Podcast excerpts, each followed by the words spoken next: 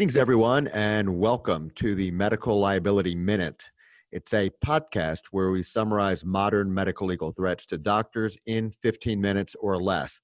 And the reason we do this is so you can continue practicing great medicine with peace of mind. I'm your host, Dr. Jeff Segal, founder and CEO of Medical Justice, an organization dedicated to protecting doctors from frivolous lawsuits, internet libel, unwarranted demands for refunds, and a bevy of other medical legal threats. I'm joined today by my co host, Mike Sacopulos, who serves as our organization's general counsel. And without further ado, I'm ready to start jumping in. Here we go.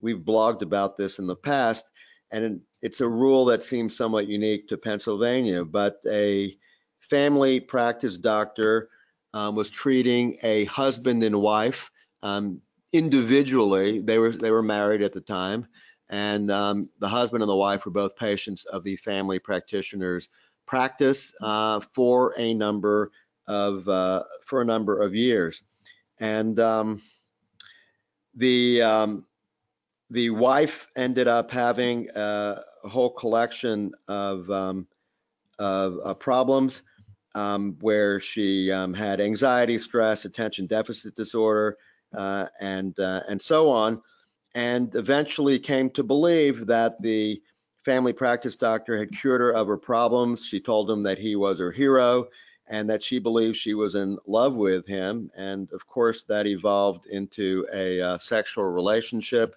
which lasted for approximately uh, one year. Uh, they would have sex in the office, in a car, and at the um, at um, the patient's parents' residence. Um, uh, I take that back. The doctor's parents uh, resident.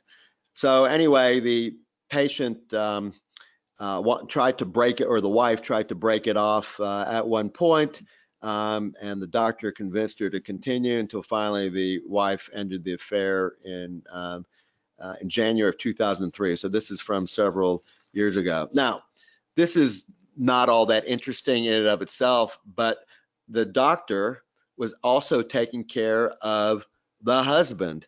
So he was treating both the husband and the wife. Took care of him. yeah. So the husband, um, what were the husband's problems? He was depressed. He was having issues. He felt like his wife was becoming distant, and the the the uh, family practitioner kept um, providing antidepressants and other types of treatment to the husband um, when in point of fact the doctor was the source, source of, the uh, of, of, the of the problem yes. And not only that but he pressured the the wife to continue the relationship and ultimately um, you know when it came to an end as they often do the wife fessed up to the husband explaining what was going on. And then the two of them turned around and sued the doctor for a number of reasons one of which was medical malpractice. Others include intentional infliction of emotional distress. Now, where this became interesting was that this case went up through the appellate levels, and the argument that was being made was that um, having sex with your patient is not part of the standard of care in terms of. Thankfully. Yeah, exactly. Um, and historically, there have been situations where psychiatrists um, have been successfully sued for violating the standard of care because of the interesting power dynamic in psychiatric cases. We alluded to that earlier. Right. Um, or even in the, the case of the oncologist, where there's a very challenging power dynamic between the two. The family practitioner was basically saying, look, I'm a family practice doc, I'm not a psychiatrist. And um, the power dynamic is really no different than me just hanging out in a rural community and just being a member of the community of 2,000 people and just wanting to date someone.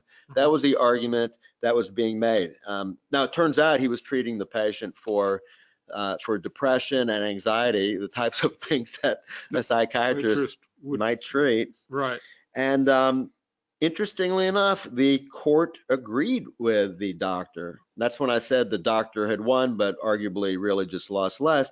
And their comment was that uh, for a family doctor, general general uh, practitioner, um, they state that it's very different than any prohibition about having sex, consensual sex with patients, making this very different than those who treat mental health problems. So it was a case of first impression in Pennsylvania. This is from a number of years ago. Uh, I don't know that this would have the same outcome today in today's uh, environment. But, but I, I, think it's it's worth noting this is in the civil court where the patients are trying to receive a monetary um, award out of this lawsuit. It's not before the Pennsylvania Board of Medicine, who I would think would take a completely different uh, point of view and say, we don't care um, if you think it's medicine or not, it's conduct that we're not going to tolerate and we're pulling your license. Right. The Board of Medicine has very broad authority to discipline anything they consider to be unprofessional conduct. And unprofessional conduct is both defined and undefined.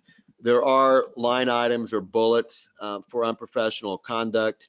Um, for example, if you um, are convicted of some type of criminal offense, that may trigger unprofessional, the definition of unprofessional conduct.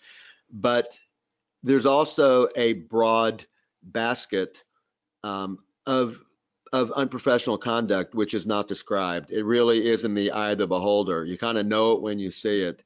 And um, having a sexual relationship with a patient for a long period of time particularly when you know the patient is married and they're also your patient, I think would trigger um, discipline, disciplinary action for unprofessional conduct. I, I agree. And with that, we're at the end of our broadcast. Thanks for joining us. In closing, a few messages. If you're an existing member of medical or dental justice and you find yourself on the receiving end of a medical legal threat, please contact us at 1 877 MED-JUST. That's 1 877 MED-JUST or 633 5878. Our STAT hotline is a service offered to all current members. It's designed to get your urgent medical legal questions answered ASAP. Members can also access a plethora of exclusive medical legal resources by logging into their members only page, which can be accessed by our website, medicaljustice.com. Now, we want to protect as many doctors as possible. If one of your colleagues is in trouble, please refer him. When a current member of medical justice refers a colleague and that colleague becomes a member, you both receive a month of free protection. To refer a colleague, write to us at info news, that's I-N, F as in Frank, O, news, at medicaljustice.com. That's info news at medicaljustice.com. Now, if you're not an existing member of medical or dental justice, but want to bulletproof your practice from medical legal threats, our admin, Wendy Cates, is your best resource for information about our protection plans, implementation best practices, and pricing models. Wendy can be reached directly at 336 358 5587. We offer discounts for large groups and protect doctors of all specialties in all states. Now, before we close, one last request. If you enjoyed this episode, please write a review on your preferred podcast provider and share our podcast with your colleagues. Reviews help maintain our podcast visibility, which in turn helps us reach a broader audience. This helps us protect more doctors. Thank you for joining us this week. We hope you'll join us on the next episode of the Medical Liability Minute.